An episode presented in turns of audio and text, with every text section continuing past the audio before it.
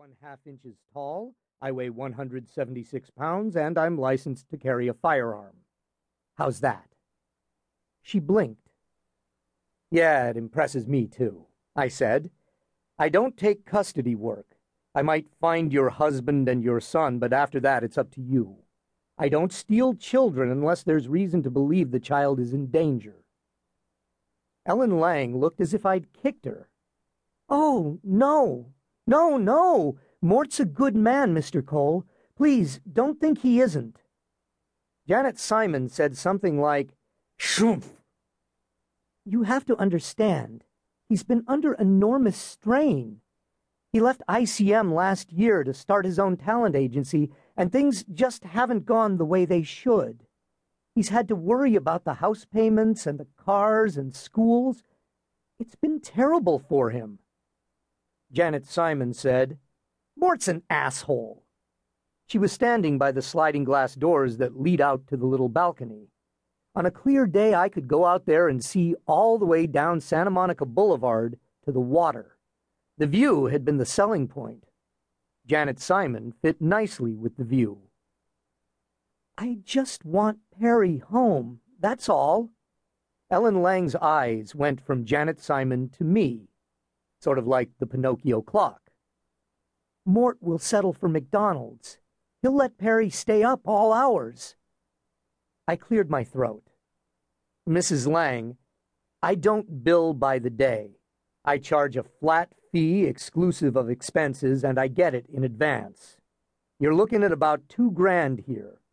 Why don't you wait? Mort might call.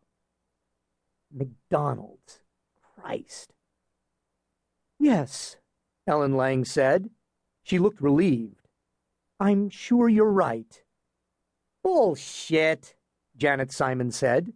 She turned away from the balcony to sit in the other director's chair. That's not right, and she knows it. Mort's been threatening to leave for almost a year. Mort treats her like a sop. He runs around.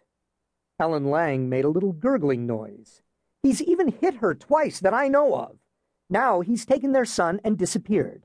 She wants her son back. That's all she wants. It's very important to her. Ellen Lang's eyes widened, but didn't seem to be looking at anything. Ms. Simon, I said evenly, as much as I'd like to lick chocolate syrup off your body, I want you to shut up. Ellen Lang said, Oh, my. Janet Simon stood up, and then Ellen Lang stood up. Janet Simon put a hand on Ellen Lang's shoulder and shoved her back down. Who do you think you're talking to? she said. A woman who's very concerned with her friend's problem, but a woman who, right now, is acting like a royal pain in the ass. If the sexual nature of my comment surprised you, it's only because I needed to be shocking to get your attention.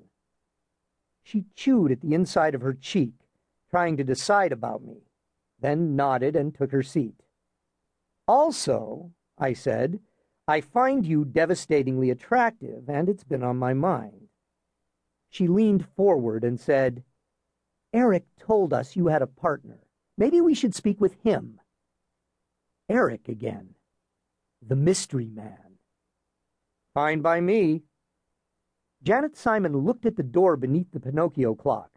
If she looked close enough, she'd see the little ridge in the jamb from the time someone had forced the lock. Three coats of paint, and you could still see the crack. She didn't notice. Is that his office? she said. Uh huh. Well? Well, what? Aren't you going to introduce us? Nope. Janet Simon stood up steamed over to the door and went through. I smiled at Ellen Lang. Ellen Lang looked nervous, but smiled back. After a while, Janet Simon rejoined us. That's no office, she said. There's no desk, no furniture, nothing. What kind of office is that? Italian modern? She cocked her head a little to the side. Eric said you'd be like this. Eric? How do you know Eric? I smiled. Mr. Sly. I have quite a charming smile. Like Peter Pan. Innocent, but with a touch of the rake.